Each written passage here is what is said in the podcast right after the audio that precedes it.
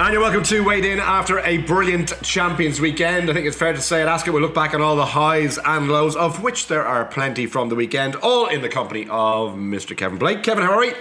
Hello, excellent Hugh. Not in a car park today, so that's, that's a big improvement. And you sound you sound all the better for it, I can tell it. And of course, the wonderful Mr. Tony Calvin. How are you, son? Um, uh, uh-huh. Sorry, I that's a kid you not, joke. you. I Private kid you joke. not. When, I kid you not. When you come over, we'll, we'll have words. I tell you what, you know what? and the cobbles. Listeners, just just to fill you in, we were just talking off air there how much we hate when people refer to us as son or boy. I had a guy I used to play rugby with, three years younger than me. They used to call me son, and I used to give him such a box in the head. What are you calling me son for? I'm bloody three years older than you. you anyway, I, I tell you what. I tell you what. We'll come on to it. You. There was. Um, do you, do you remember there was there was a quote about a ru- Irish rugby union player? Um, you know, he was he was he was never a baby. I think it was Willie Anderson. or Was it your mate Donald Lennon? yeah, Willie Anderson. Yeah, yeah, Willie Anderson. Um, Yeah. So I, uh, yeah, so yeah. anyway, so I, I googled trying to get the actual quote about. Um, you know, he, the, the, you know, he was never a baby, and uh, he, Willie Anderson's got a book out, hasn't he? he does. He does. Yeah, just yeah. out. And I was I was just uh, reading uh, some of the things he said. Uh, the headline was, "I wouldn't have been a violent man, but I could rise to it." and, and, and I'll tell you what, there was there was a phrase in this article. He said uh, he was talking about some violence against Welsh um, players. He said, "I buck rooted him." Is that an Irish phrase? Buck, Buck rooted him. Buck rooted him. Buck rooted him. Yeah, that'd be an Irish one. Yeah, Buck rooted him. Um, I yeah, I wouldn't be an angry man, but I could rise to it. I think uh, that'd be a good line for Oisin Murphy's biography as well. When he releases it, wouldn't it? After what happened last weekend. Anyway, we'll come back to that a little bit later on. Loads to talk about, including the racing, obviously, and some cracking races um, from Saturday. The Champion Stakes. Kev will kick off with Sealiway in the win. Um, maybe not the most popular in terms of, of the betting, but in certainly in the manner in which he did it. No complaints. Obviously. Uh, Mishriff was uh, a little bit disappointing, but I mean, what was your view on the whole race as an, as an entirety? Um, sure, look, just a, just a briefly broaden it, like it, th- there was many results on Champions Day that, that were sort of fit the mold of Champions Day results. You know, I think preparation plays an awful big part in the results on Champions Day, just because it's the end of a long season. You know, those with loads of miles on the clock can sometimes struggle to, to do what they've been doing um, on Champions Day, and, and this result probably, as much as any, really hammered that home because you had Adayar and Mishriff, you know, clear form picks, um, both below themselves. Um, both probably coming at the well, certainly Adayar, maybe less so Mishriff, coming at the end of a, of a long season and didn't run up to themselves. Where Sealiway, who had a big old break in the middle of the season, you know, four months nearly, um, had a lovely run in the arc. You know, travelled great that day and, and finished fifth. And he clearly came on from that, tightened from that, was arguably maybe better suited um, by the return to 10 furlongs and was a fair and square winner. Um, you know, plenty of talk about how free Adayar was. You know, Sealiway was quite keen himself, um, but he was very tough under pressure. Dubai Honour arrived there to beat him, and Sealiway outbattled him, outstayed him, and was. To my, to my eye, going away again at the finish. So, um, as always, we, we wanted we tried to discount performances that were unexpected in the eyes of uh, in, in our eyes before the race. But I think see the way this was a, a top class effort. In fairness It to was. him, and I give him full credit for it. Yeah, it was, and you know, I guess the, the, thing of the results as a whole, TC, as, as well. Look, with, with the time of year the Champions Weekend falls in, uh, sometimes these things happen, and, and it does seem to be more uh, usual to get upsets, if you like, a Champions Weekend than it would be perhaps other times of the season. Yeah, normally people blame blame the ground, don't they? Because obviously it has been quite testing there, but it, it, it wasn't uh, wasn't that much so at the weekend. It- you know, he was a perfectly gettable winner, coming there on the back of the uh, back of the art fifth and coming there a relatively fresh horse. I think Kev, you should have you should have uh, kept the faith because you were I know. took a wild swing on him in the arc, didn't you? When he when he Yeah, I went to the World? did. And to be honest, if I, if I'd known that rain was coming, I'd say there's a fair chance I would have.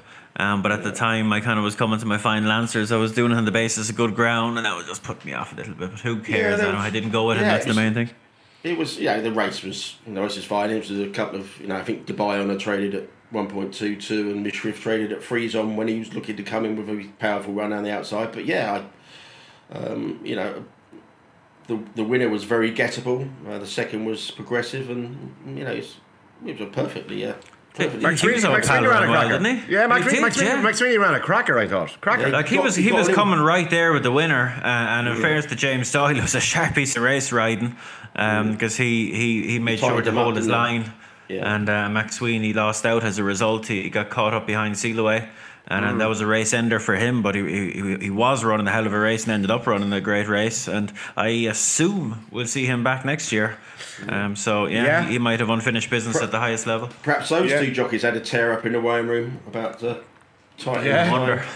They might have had, all right. Um, obviously, Nick Lightfoot is the happiest man on Saturday when Baaeed Oh, yeah. did the business against Palace Pier. Um, it was a cracking race. Um, Frankie got a bit of a, a hammering for the ride afterwards, both from John Gosden and from, uh, I suppose, bemused onlookers TC, who were saying, Jesus, what's Frankie looking around like a, a school child for? But um, Baaeed, take nothing away from him, he was brilliant. Yeah, I mean, I, I, I didn't really, um, I didn't really buy into uh, Baaeed, um, not at the price anyway. But yeah, he was, um, he was a very impressive. Palace Pier looked as though he was gonna go and you know storm to the front, and uh, but Baaeed um, won a won a shade comfortably. So you know the. Obviously, the betting suggested it was going to be between the two of us, and, and that's how it worked out. And clearly, the obviously the, the progress of Baaeed has, has been startling, isn't it? So, uh, yeah, um, a very very good horse and one that's come out of nowhere. Yeah, when William Haggas says he, you know, obviously the better ground, he will be better, Kev, and um, they're expecting big things from um, next year on the basis of what he did this year. He's been a bit of a, a revelation, but it's been brilliant, I think. Like I I haven't had a chance to really look at it now, but geez, I can't imagine. Like he'll, he'll be crowned champion miler. One assumes. I can't imagine there's been too many champion milers crowned that didn't debut until June seventh that year. You know, like it's an incredible rate of progress really that he's made.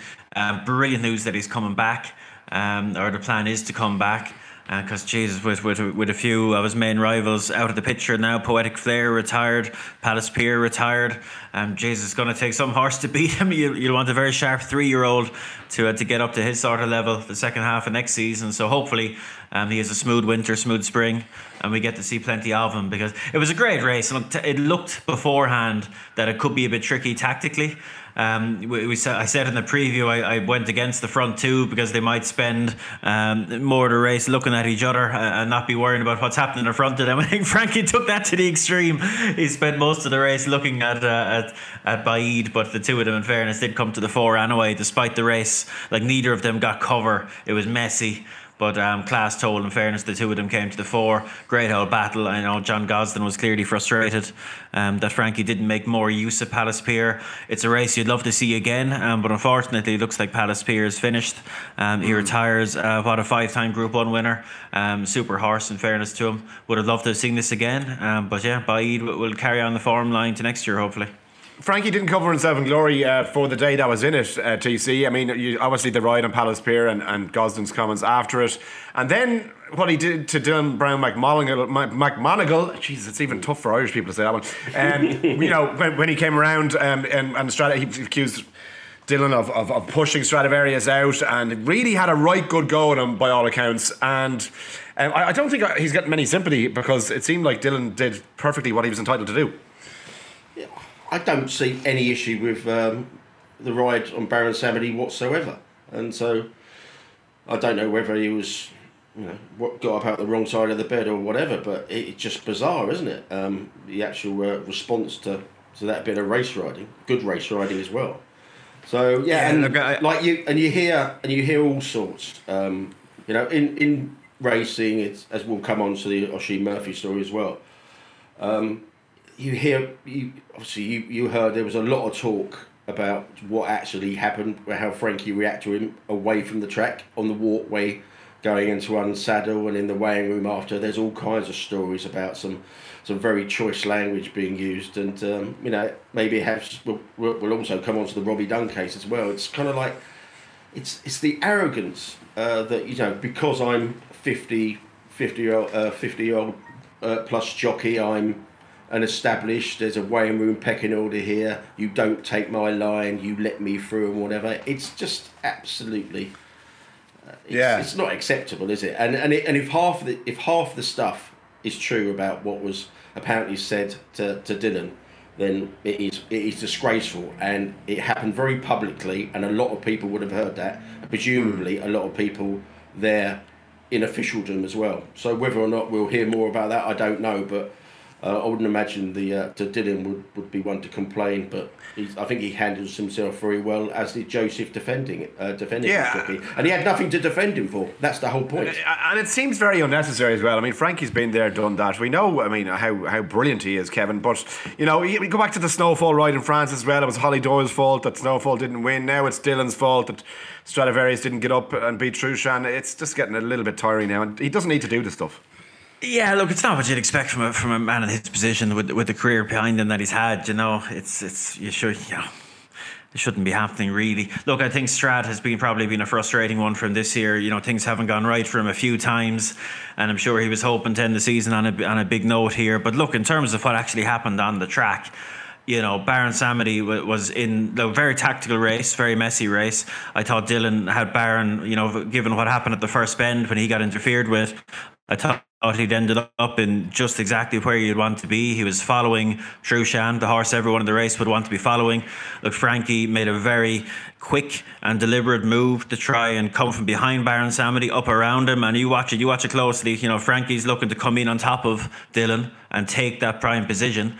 And Dylan, like, far from doing something wrong, I thought he, he showed like really commendable tactical awareness and reaction times to react to what was happening, you know, down his left shoulder and go, no, you're not taking that spot off me. That's my spot. And he maintained his position. I thought he did brilliantly well. And um, and yeah, Frankie got very, very, very wound up about it.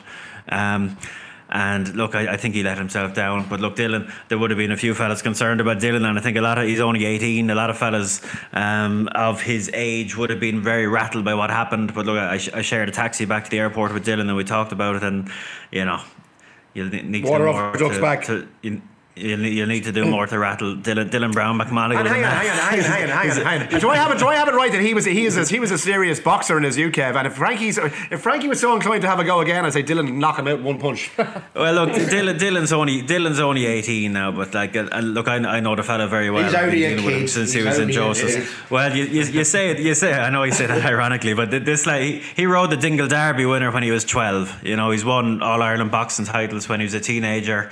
You know, yeah. he's about to, to he's about to be crowned champion apprentice in Ireland by one of the biggest margins in, in, in quite a while.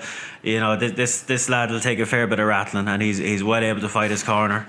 He showed it on the track, and I think he um, he he, he it was really commendable the way he reacted to, to what went on, because a lot of fellas, uh, young and old, would have reacted. Uh, very differently. So I think he was a credit to, to all the people around him, his parents and everyone else now, because he, he, reacted very well to it. And I think uh, hopefully he'll be going back over to England to ride in a lot more big races in the years ahead. And I tell you, the next time he goes in there, there there won't Dettori or none of them will be trying to take liberties with him because he, he, very much showed that he'll uh, he'll scrap his corner and he's not one for yeah. uh, not one to be pushed around. And listen, Frankie, son, if you're going to pick a fight, don't pick a fight with a guy half your age who's a former Irish junior champion boxer. That's just a bit of advice. just a bit of advice. That's for free. You can take that and you can take that. There's no charge. You take that off with you and just maybe put it in the back pocket for next time. Look, in terms of, I guess, you know, what Frankie did and shouting down a younger jockey, if, if as you said, Kevin, that Dylan had been a, of, of a, a maybe a more sensitive disposition, that he might have taken offence to that. Um, and, and this kind of coincides, I guess, with you know the BHA leak from the. Um, the bullying campaign that's been orchestrated allegedly against uh, a jockey in particular in the weigh room, and uh, Robbie Dunne doesn't come out of the leaked report from the BHA looking particularly good, does he? Well, look, number one, we shouldn't have been reading this report. Um, yeah. You know, there there is a process there, albeit one that, that's frustratingly long winded a lot of the time with the BHA. Um, this report has we, we heard this story, you know, reports of this story a long time ago, like over a year ago in the press. We've been waiting for it to come out, and not for the first time. You know, a, a big, significant controversial report has been leaked before it was all the, all, the BHA had all their ducks in the row and were ready to release themselves. So that's very unsatisfactory as it is.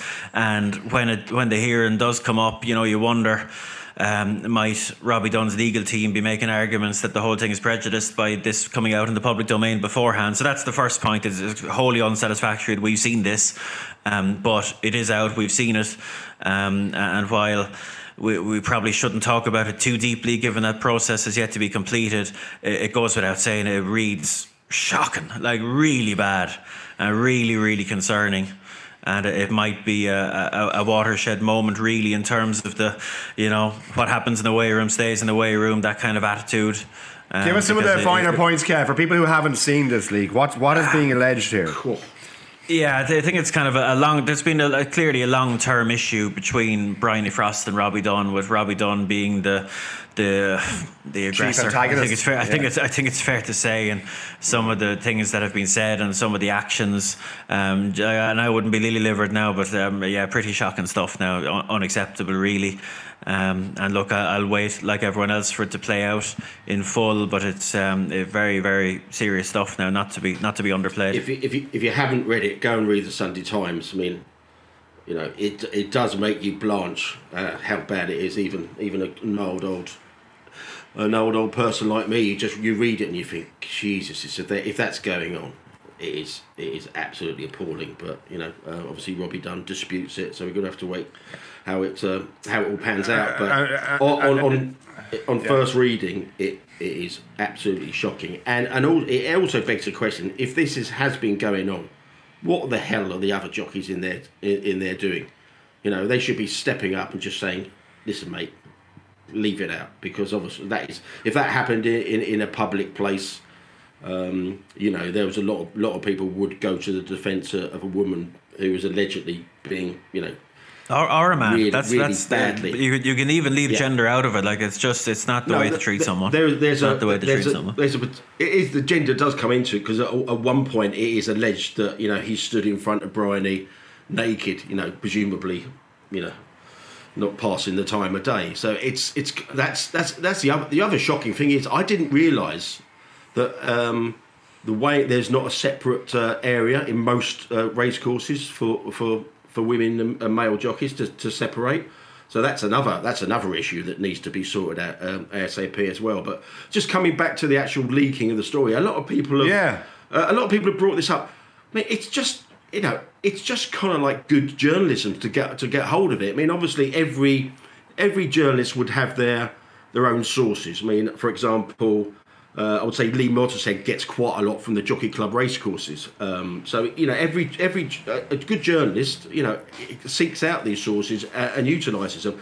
In the and maybe you know, um, David Walsh is obviously very very able journalist. Um, and if you remember when Mark Suster used to work for the Times, he used to get every single BA sto- BHA story before it came out, and he used to someone obviously from the BHA would, would leak to him, or he had a very good source there. So he got he got a run on all the other journalists from every BHA story. Um, so you know, I think a lot has been made of this being being leaked, but you know, it's it's just obviously excellent journalism. As in addition to it being very worrying that somebody's leaked this in its entirety by by the sounds of it, and it's been very very. Um, yeah, very, very embarrassing. I mean, obviously, we had a situation whereby a lot of people have, uh, two or three high profile people have left the BHA, including Chris Watts, the, the head of integrity, who actually did uh, a lot of these interviews with, with Robbie and Bryony as well. So people are maybe putting two and two together and coming out with five. But, you know, as, as much as it is worrying that it leaked, it is, it is basic good journalism. And uh, that's what David Walsh got there. And the fact that it was splashed on the, the front page of the Sunday Times is obviously very, very worrying for the sport. Yeah, and I, I think, uh, you know, from Dunne's side, his lawyers, I think, have said that they believe the BHA have just lost control of the story, Kev, the fact that it was leaked. But as, Tony said, like things leak every single day of the week. So things leak from the Dáil, from the you know from the, the, from the British Parliament every single day of the week. This is just what happens in life, and uh, that's the case here. Yeah, look, it's just wholly unsatisfactory. And if you're if you're in that department, you'd be having a very good look around you, you know, because it, it shouldn't happen in, in a well in a tight ship, in a well run ship.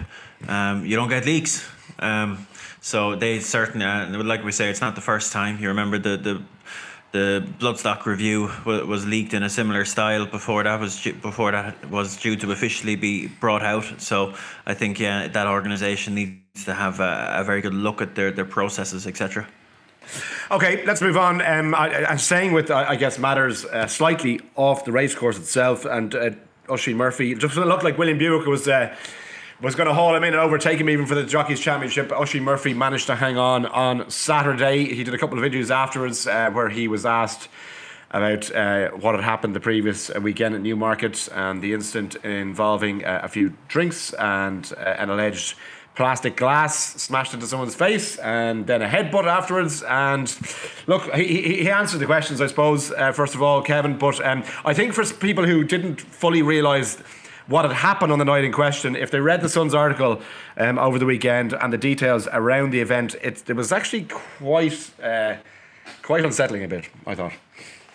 Um, yeah, I think that's fair to say. Um, I'm sure. Look, I've said my bit in this last couple of weeks. Of, I think everyone knows my position on it at this stage. Um, it's down to everyone as an individual to set their standards as to what they think is acceptable and what's unacceptable for, for themselves and people around them and that. And there's clearly uh, vast differences in, in standards and levels of uh, the, the levels of behaviour people think are acceptable um, based on the, the kind of the big divergence in, in comment um, on this, not just the breathalyzer fail, but the night before.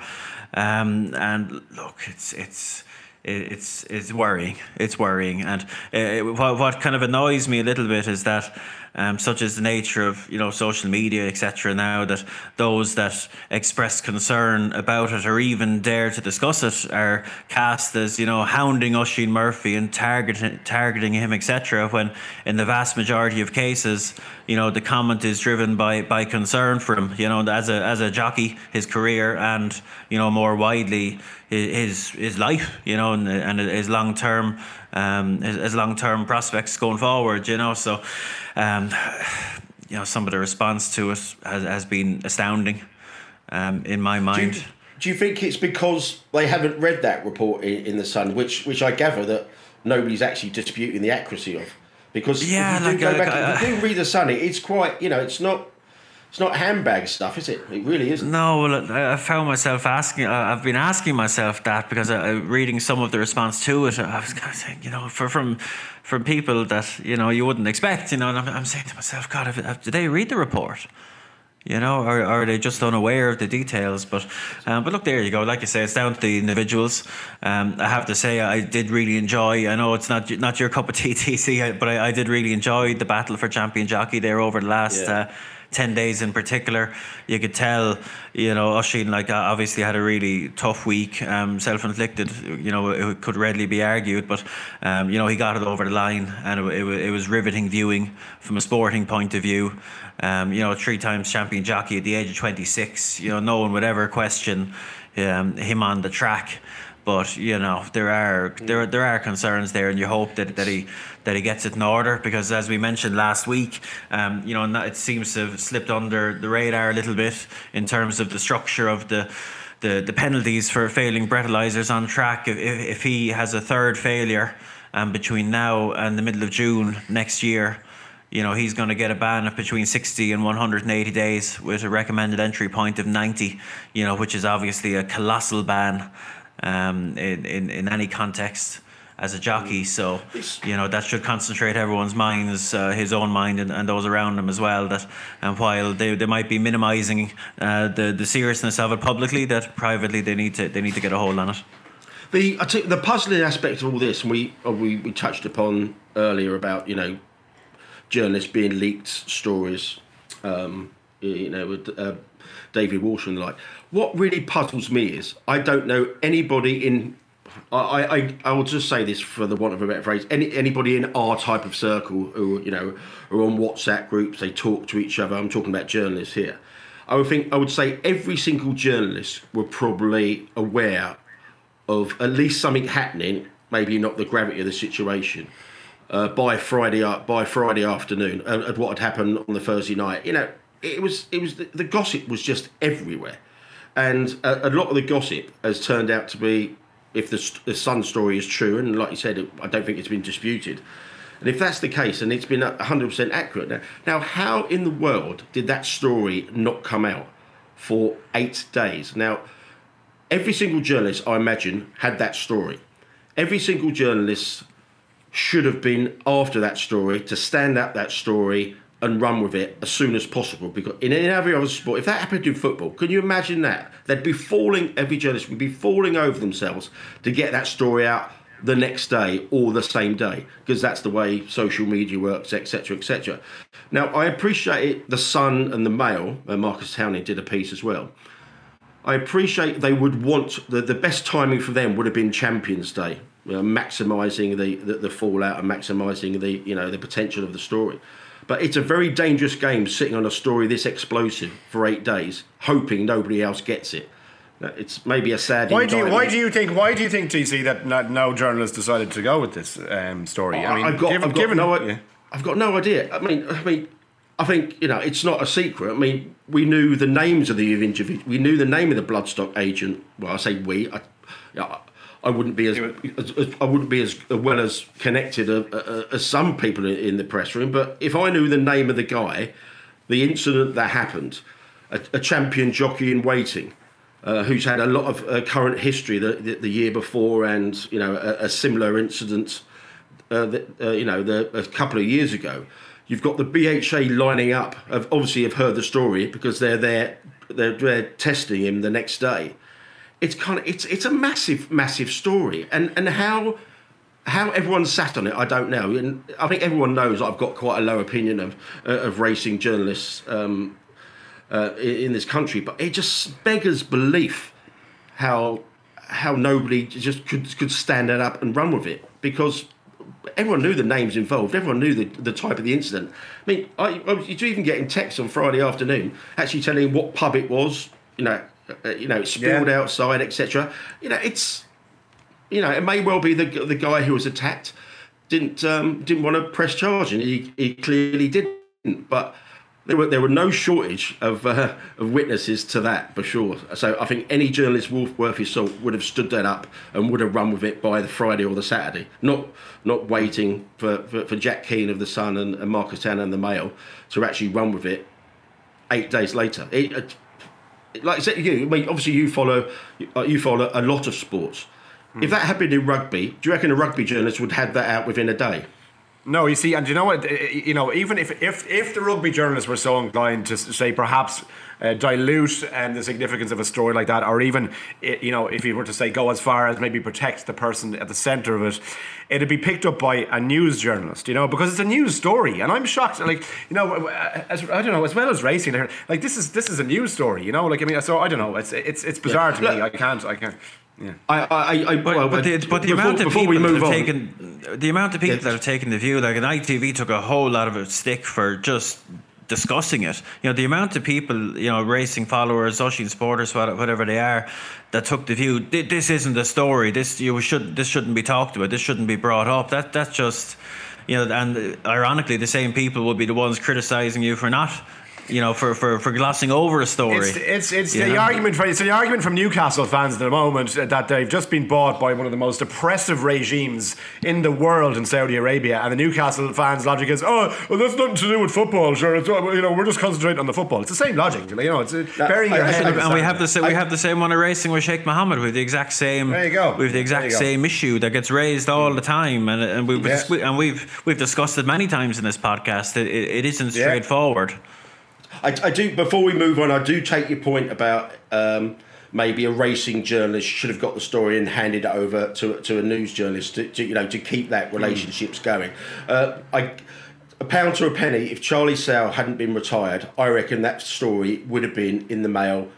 Um, in the mail on, on the Saturday, the day after, uh, the two uh, two days after it happened on the on the Thursday night, because maybe a racing would might be a too hot a potato because he's got relationship to protect going forward, you hand it over to a, a Rottweiler like Charlie, and he would have gone after that story, and he would have nailed it down. I'm, I'm pretty mm. sure of that. And but, but you know, I, I, could be doing the, the journos a, a, disservice, and they couldn't stand it up. But um, I, I, think every I think every single it is, strange. Knew, knew chapter and verse. Uh, and you know, yeah. Well, hey, look, there, there was a hundred. There was a hundred eyewitnesses there. Yeah, you know, all, all in but, the game. Know, but you know, it's like I said, but like I, I, I don't want to beat Oisin Murphy up too much because you know I'm you know I'm probably one of the world's worst uh, after a drink myself. But it's it's kind of like you know if you do it, hold your hands up, apologise, and own it. And and you shouldn't be. Every journalist in the last a week or so have been have been chatting to him, doing interviews with him, knowing full well the the backstory to this.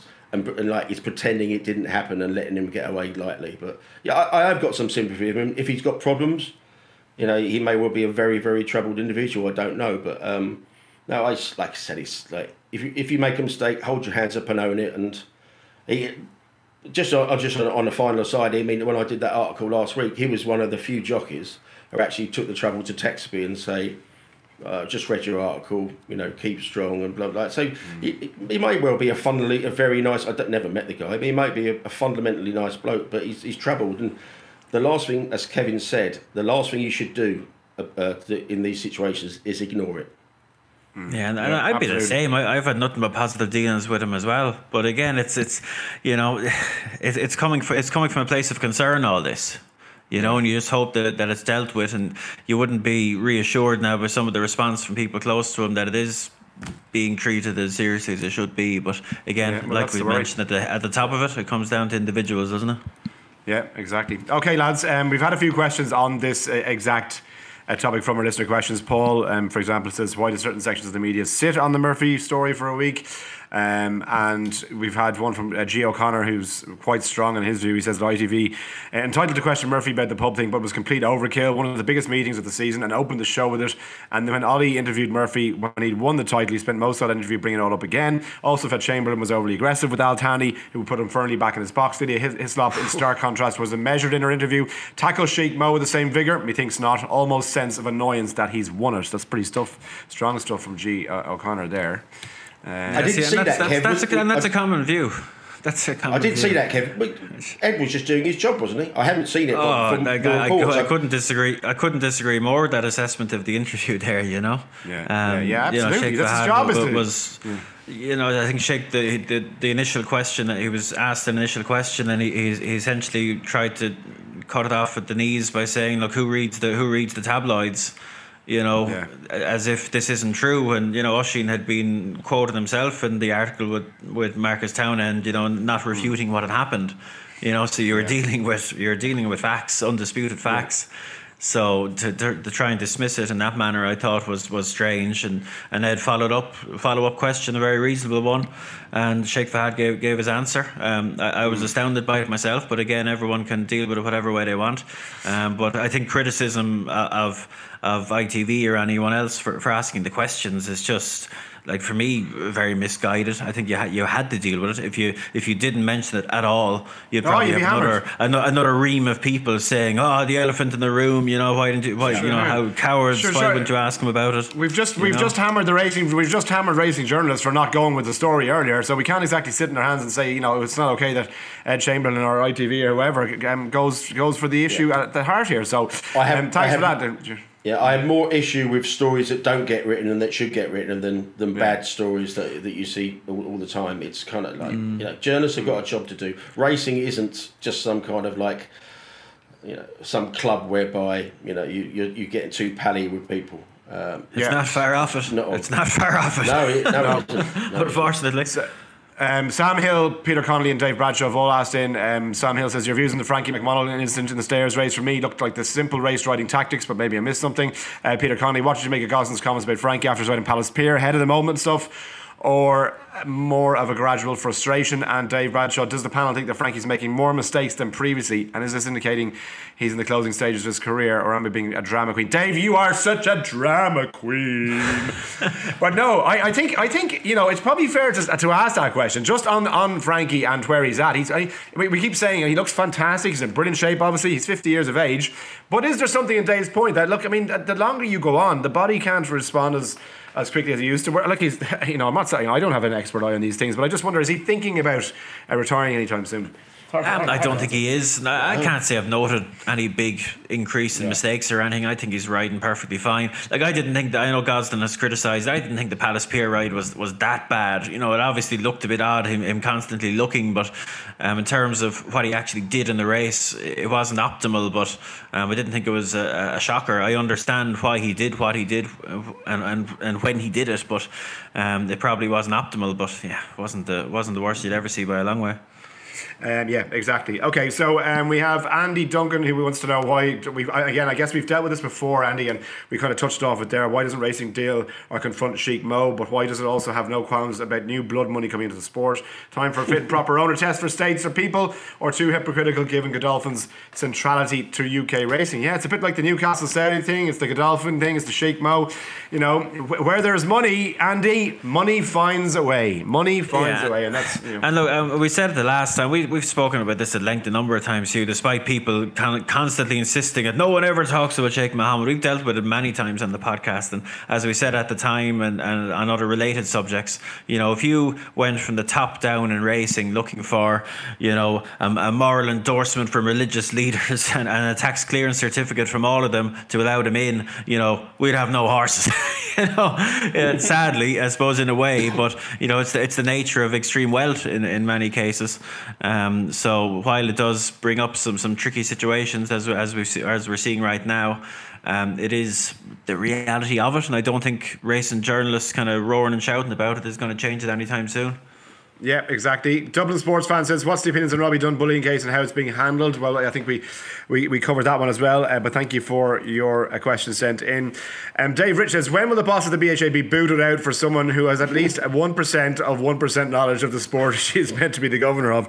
Her interview with Nick Luck was embarrassing beyond belief. Did you see this, TC? I didn't. I, I, I did. I, like I said, I, it's one of the few uh, bits of racing TV I, I watched while I was um, uh, going through my uh, travails, and I was absolutely staggered how bad that that interview was. Uh, it was, mm. it was just nothing there. Lucky was just like pushing at a locked door. I couldn't get anything out of her whatsoever. It's got, it was soulless. It was, it was very, very worrying. Um, but yeah, um, like I don't know, I don't know the woman. I don't know her track record in other sports like cycling. But on the basis of that interview, yeah, I, you know what? I, I, got her. I got her. She gave a much more um, polished performance subsequently at um, oh I forget what it was some some brand conference where they they were talking about future strategies etc. And I got her. She was um, uh, Julie Harrington was much more impressive yeah. there. Just just for, just for balance to mention mm. that because I think um, yeah I think that interview. Uh, Caught, I won't say caught her unaware. She agreed to go on, but um, yeah, it didn't didn't reflect terribly well. But I don't yeah, think it's yeah. it, I don't think that's a full picture. Yeah, in fairness to her, I think the interview exactly reflected how sh- her level of knowledge about racing. I think that's uh, that's probably being fair to her. You know, I think the interview was a fair representation of just how little she knows about the job that she's in. I'm only listen. We're joking here. Um, David Brown, thrilling end to the jockey's title right down to the wire, and now the grass turf is finished. Oh wait, it hasn't, has it? I think it's pathetic you have a conclusion to a jockey's title, and there's three weeks after the season. Imagine the Premiership saying we'll finish the league on 34 games, not 38. I mean like I, I, do understand to a degree. There's still three weeks left to go, but it's it's. Uh, I, somebody made somebody made the point as well that you know like um, by the time the end of the flat season comes, the lads will be off at the Breeders' Cup anyway, so they wouldn't actually be around to, to well, mark. Well, this so. is it, and and, that, and that's why they do it that way, Hugh, because they they they'll mostly be gone, and it's it's a, I suppose a sharp reality of of racing that you know going to the Breeders' Cup in in a vast vast majority of cases is going to be considered more important to the top jockeys than um, you know a title race. Unfortunately, uh, some people would hold the, title, the, the champion jockey title higher than that, but I think history has shown that that has proven to be the case. So if you wanted to finish at a point where everyone's battling day in day out to get it, um, like we had I think this is this is might be the best way to structure it. I can absolutely see the argument. I can see the argument for making it to the end of the calendar year and rewarding you know the lads that are slogging there from for 365 days of the year. But um, yeah. you, the one certainty, Hugh, uh, and it applies to many other things we've talked about in this podcast. You'll never please everyone. No, you won't. Niall Keogh says barrier trials. Are they just maidens uh, run behind closed doors? Do they not give an unfair advantage? Why not only have uh, only winners are placed in a trial and leave the maidens alone? Kev, quickly. Yeah, sure. Look, it's it's an extra. Like they're designed to um, create a marketplace to, to sell unraced horses to Hong Kong. That's the reason mm. they were created in Ireland. Um, in practice, they've been used by many trainers as a means to to educate and bring horses on before they run on the track. Um, look, it's transparent. Well, I say it's it's they're, they're, there. You can watch the videos. You can see what's what, and we don't know what weights they're carrying. But you, you I, look, it, this sort of thing goes on much the same behind closed doors. Trainers bring a bunch of horses away to gallop at the Curragh, gallop at Dundalk. We don't get to see those, um, but we do get to see these. I love them. I think they're great. I love I love watching them. Always plenty to take from them, and uh, I'd rather have the evidence of a barrier trial to look at before a horse debuts rather than just seeing them for the first time on the track.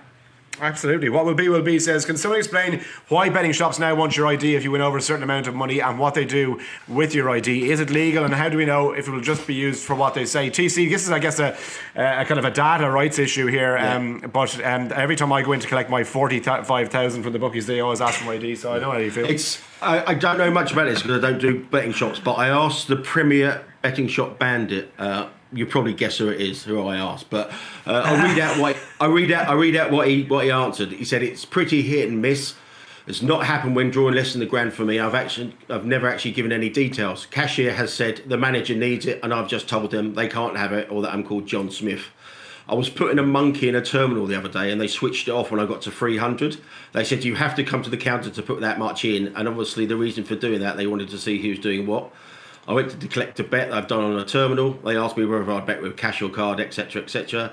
It's definitely coming uh, that they're getting more organised in terms of know your customer, but as usual, the systems are very, uh, very poorly thought out. But so it sounds like it's happening. Um, yeah. What will be will be, but it sounds like if you if you don't have it, they're not really pressing it.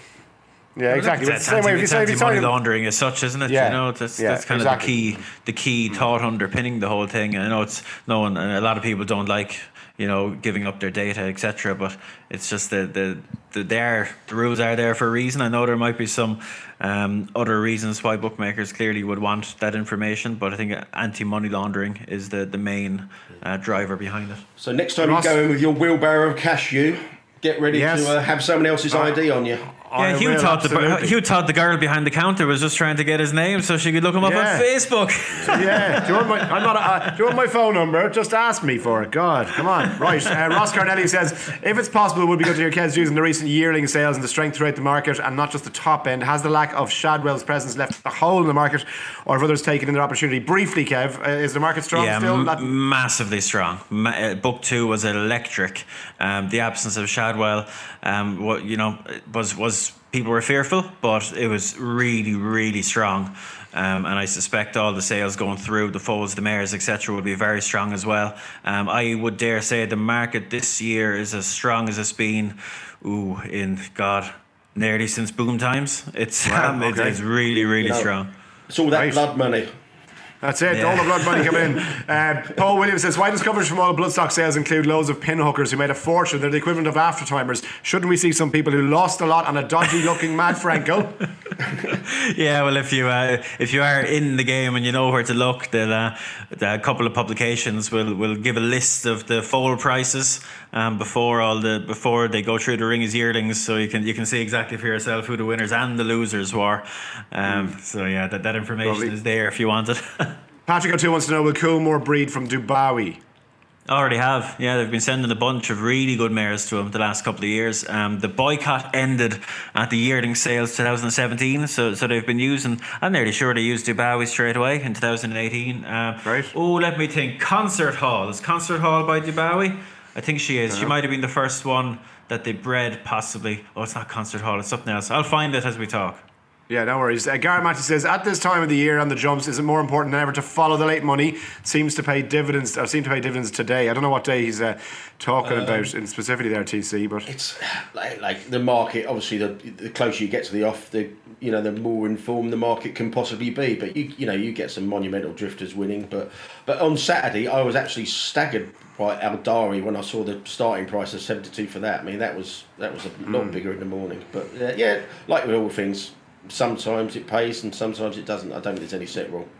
Yes, it was Concert Hall. Um, that that was she. Um, she's out of was the Oaks winner, and they sent her to Dubawi uh, straight after the boycott ended in 2018. And I'm nearly sure they sent some of their biggest and best mares to him um, this year as well. So yeah, the answer is very much mm. yes.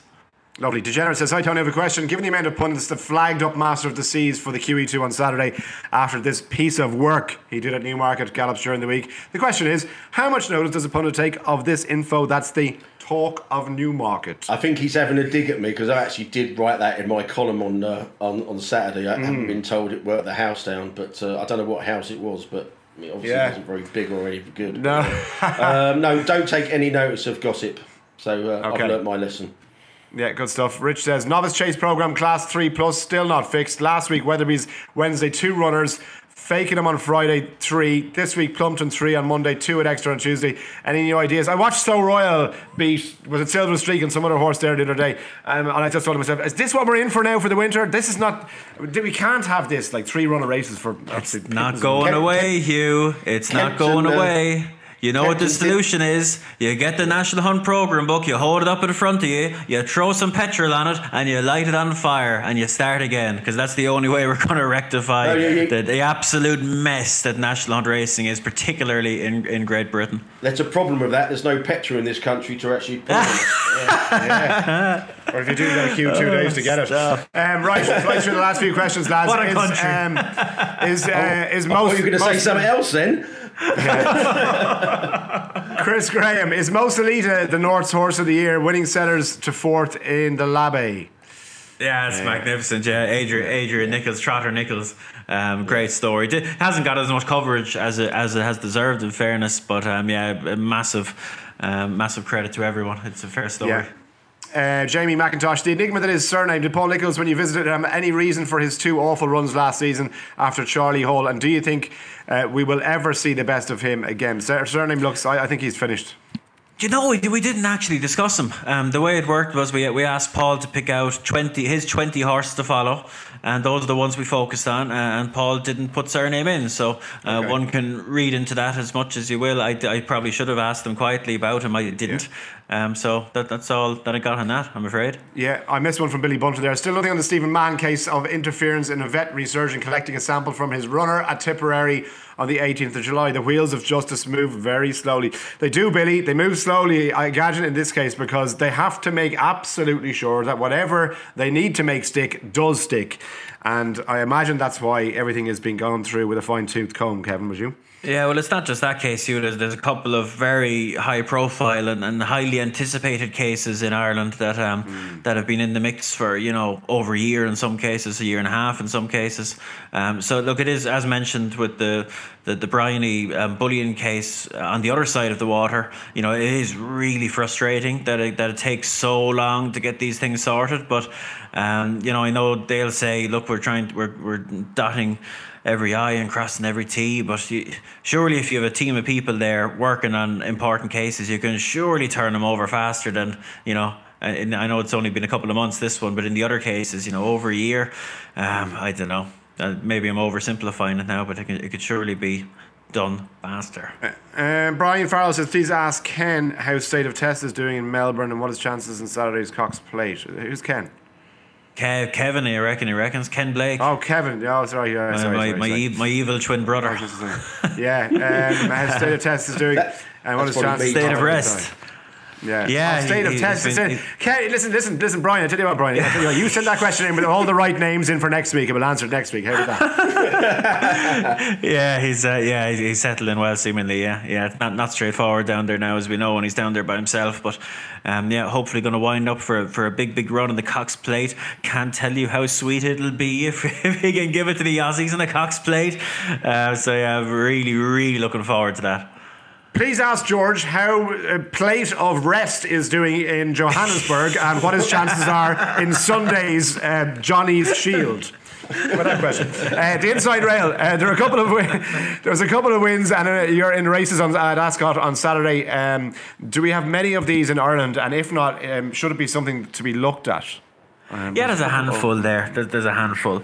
Um, look, I think I can see this. I can see the sense in them, but you know, a lot of the time with with the guy with the players at the top end of flat racing, and the, the, yeah, they're, they're not shy of entry fees if they need to um, if they need to get in. But um, yeah, I see no. There's certainly no harm in them. Yeah, hundred percent. Okay, last two questions as well. Um, Brendan Flaherty says, "Any tips to survive the gloom of a great flat season ending and the prospect of a lot of slow boats and Cheltenham talk about from now on?" Ah, Brendan, come on! I'm ready for the jumps. I'm ready. I'm San- ready for the Santini's jumps. got a new trainer, hasn't he? Yeah, he does. He got a new does. trainer, Come yeah, on, the yeah. teeny. Yeah, Come yeah, on, he's, that's uh, but yeah, that's a minority view. We're normally riddled with comments, uh, the exact reverse of that comment, uh, come kind of April time. But um, yeah, why can't we all just get along, lads? I love bolt codes. Can, can Yes. we all just get along? We're horses running around fields, lads. Come on, it's not Yeah, that exactly. different. Come on, I'm, I'm very very excited for the return of the jumps and all the all the old age pensioners on Saturday afternoon going for the gold handicaps. Alex um, Dun- um, Dunnigan says, "Will Bob Olinger go for the march? Uh, keep things relevant, please." Well, Come I'd back to us in about six months. so, yeah. Before, Well, uh, more- before we if finish, I had to price before it up, it'd be heavy, it'd be odds on. Yeah. Before we finish up, I've got to read out one question from Ben Keith, not least Yes. because he very kindly sent me a brilliant smoked salmon and a very expensive white bottle of wine, and I'm going to have this as soon as we finish this podcast. So, Oh, so, for, so for that, oh, oh, honestly, the look of this fillet of sa- smoked salmon is unreal. Um, Ah, stop. Ben Gravy train. yeah, he sent me flowers as well. I said, "Excuse Ah, me." Jesus. I said, "Excuse me, uh, this isn't a bottle of gin. Come on." Yeah, yeah. Um, he, he, he, he makes a very good point. Should the BHA open up their graduate course to people who have left uh, school too? Degrees are ten a penny these days, and I think everyone should be open to apply. The course is superb. I agree. I've heard some very good stories about that. Did you go under that course, Kev? I did my arse. I, I dropped. I dropped out of college twice, man. Literally, oh. I wouldn't have been allowed on that course. There loads of people who've been on that BHA graduate courses. Yeah, yeah, I thought yeah, you were yeah. one of them. No, Yeah, definitely yeah. not. No, no, Irish no. people A- not a- welcome. academia was not my was not was not uh, my place to shine, unfortunately. No, no, neither was physical sport or, you know, you're hitting with the ladies. what, what, are, what are you good at, Kev? What are you good at? What are your strong points? Right, listen, lads, we're all Talking I shit tell on he's good. podcast. He's going, he's going to he's going to knock you out to go six and zero, Cahill. Let alone Dylan Browne. McMonagle. No, Blake's I- going to do I have- I the have- strawberry blonde. Th- There you go. There's a charity fight for Betfair. Hugh Cahill and uh, Frankie Dettori against Kevin Blake and Dylan Browne McMonagle. You can charge for Tag booking for that one. Referee, referee Tony Calvin. Right, lads. Thanks a million for everything. Thanks to all our listeners who sent in the questions. Butterbean's the ref. Butterbean the referee. there'll, be, there'll be no room left in the ring to get in after Tony steps in there. Right. Lads, uh, thanks to all our listeners for sending in the questions. We really appreciate it. And we did manage to get to all of them, I'm delighted to say this week. Uh, but thank you to Tony and to Kevin as always. We're back at Racing Only Bettor on Friday after Friday morning. So um, it'll be Friday this week where we will look ahead to next week's racing. Enjoy the week. Talk to you then.